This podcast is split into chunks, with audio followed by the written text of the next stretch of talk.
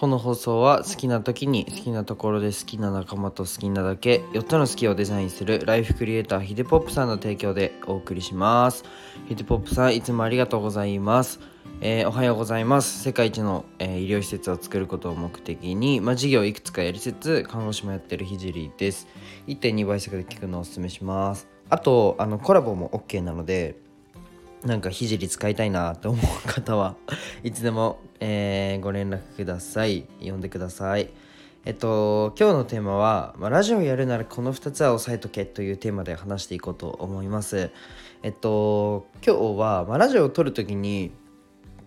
僕自身が意識していることとまあ一つは反省点なんですけど、まあ、意識していることを2つ話していきたいと思います。まあ、実績とか、えっとまあ、今何やってんのみたいなところは、えー、プロフィールを見ていただきたいです。まあ、一応ね SPP の区切りである1000人まで、えー、僕がやったことを話していきます。まあ、数字がね全てではないし、まあ、この数字にね魅力を感じない人もねたくさんいるとは思うんですけど、まあ、今回は何もスタイフだけで使える話ではなくて、ま、例えば事業をやる上とか、ま、仕事でも、えー、必要な考え方だと思うので是非あのね最後まで是非ね聞いていただけたらなというふうに思います。えっとまあ今までラジオをなんで、えー、やったか。大切なことはうんとこの1本のラジオでは伝えきれずうん必要なことはまあ正直山ほどあるんですよね。うん。まあ、そもそもね例えば、えっと、声が聞きにくくないといけないし、まあ、マイクの質が悪かったら、えー、音声としてはダメですよね。他にも、まあ、自分の話の癖を理解していけいないといけません。うんとねなんだろう例えば、えっと、先生とか学校の先生とかでもなんか全校の前だと話す時話す区切りの時に「あー」とか「まあ」とか「えー」とかいう方いるじゃないですか。いろいろいますよね校長先生とかよく「えー」とか 言ってるイメージがあるんですけど、まあ、そういうね細かいところを上げたらキリがないので、まあ、伸ばす上であのラジオというこの音声 SNS を伸ばす上でせめてこれだけは押さえてねという内容を2つ話していきます。まあ、意識していること2つですね。まあ、1つが、えっと、継続。もうはいはい出ましたと。継続くんねと。継続くんのひじりくんですねと。お前は本当に根性論が好きだなというふうに思う方が多いと思うんですけどもう分かってます。もう皆さんの声が痛いです。でも、えっと、SNS ってマジでこれがないとオワコン化します。えっと、休めて2日ですね。まあ、元からちょっと1週間という設計でやってて、例えば、まあ、うん毎週木曜日にの何時に放送しますみたいな曜日と時間をね決めていればね伸ばせることは正直あります。まあ YouTube でも週1放送で確立しているチャンネルってありますよね。うん。まあ決めて継続することが大切ということですね、まあ、僕が例えば1週間放置したらこのアカウントは終わりますね。正直。何も使えない多分アカウントになると思います。集客にもコネクションにも使えないゴミアカになりますね。うん。まあ、逆に、えっと、フォロワー10人だろうが100人だろうが、まあ、1000人だろうが関係なく毎日やってるアカウントはめちゃくちゃ強いです、まあ、僕がね広告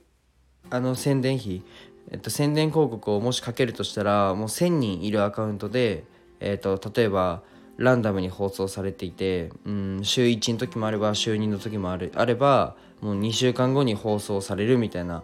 でもフォロワーが1000人みたいなアカウントと、えー、フォロワーがその半分の500人で毎日放送してますっていう方がいたとしたら広告費を払うとしたら絶対500人の方に払います。絶対に、うん、もし提供枠売ってたとしたら絶対500人の方人ので毎日放送してる人にお金を払います。でもね仕組みを考えたらすごく当たり前の話で、まあ、露出回数が多くなるのは当然ですよね。うん。露出回数も多くなる。まあ、CM とか思い出してほしいんですけど記憶にある CM 今思い出した CM テレビの、C、テレビ CM ですね。で何ですか？僕はちなみにあの東日本大震災の時の「あのこんにちはに」とかあったじゃないですか。なんかなんだっけな。思い出したとか言って忘れちゃった「あのこんにちはに」とかあったじゃないですか。なんかリピートされまくってたじゃないですか。あの CM が。めちゃめちゃ記憶に残ってるんですよ。僕小学校4年生だったんですけどすげえあのあこんばんはこんばんはにか。そうめっちゃ記憶に残ってるんですよあの CM で僕のねラジオをね何度も聞いてくれる方にね、うんと、聞きたいことが一つあってこれコメントしてほしいんですけど是非ねコメントしてほしいんですけど僕が毎日やってる、まあ、最後のね「バイバーイ」ってやつ耳に残りませんか、まあ、こんな感じでリピートしまくる。で露出回数を増やすっていうのはもう一番大切です。もう例えばフォロワー100万人いるインスタのアカウントがえっとまあ明日からじゃあ1年間投稿されないとします。で1年後の一発目、えっと、告知もなく一発目の投稿でどれぐらい反応があるでしょうか。めちゃめちゃエンゲージメント落ちると思いますよ。その反応率みたいなのめっちゃ落ちると思います。もう頻度毎日投稿。これが1つ目の大切なところですね。必須のところです。で2つ目は共感を作るです。えっと、僕はまラジオを撮りながら、えー、いろいろね試行錯誤をして、まあ、繰り返しているんですけど、まあ、ちなみにこのラジオは僕のおじいちゃんも聞いてます。最近だとね Web3 とか AI の話をして、まあ、少し難しくてついていけなかったよっていう風にねあの昨日久しぶりに会ったんですけど おじいちゃん言っててあ可愛いなとか思ったんですけどえっと初めの頃は僕ラジオをね始めた、まあ、このスタートした頃は僕学生だったこともあり、まあ、そこまでね難しい内容を話すことはしませんでした。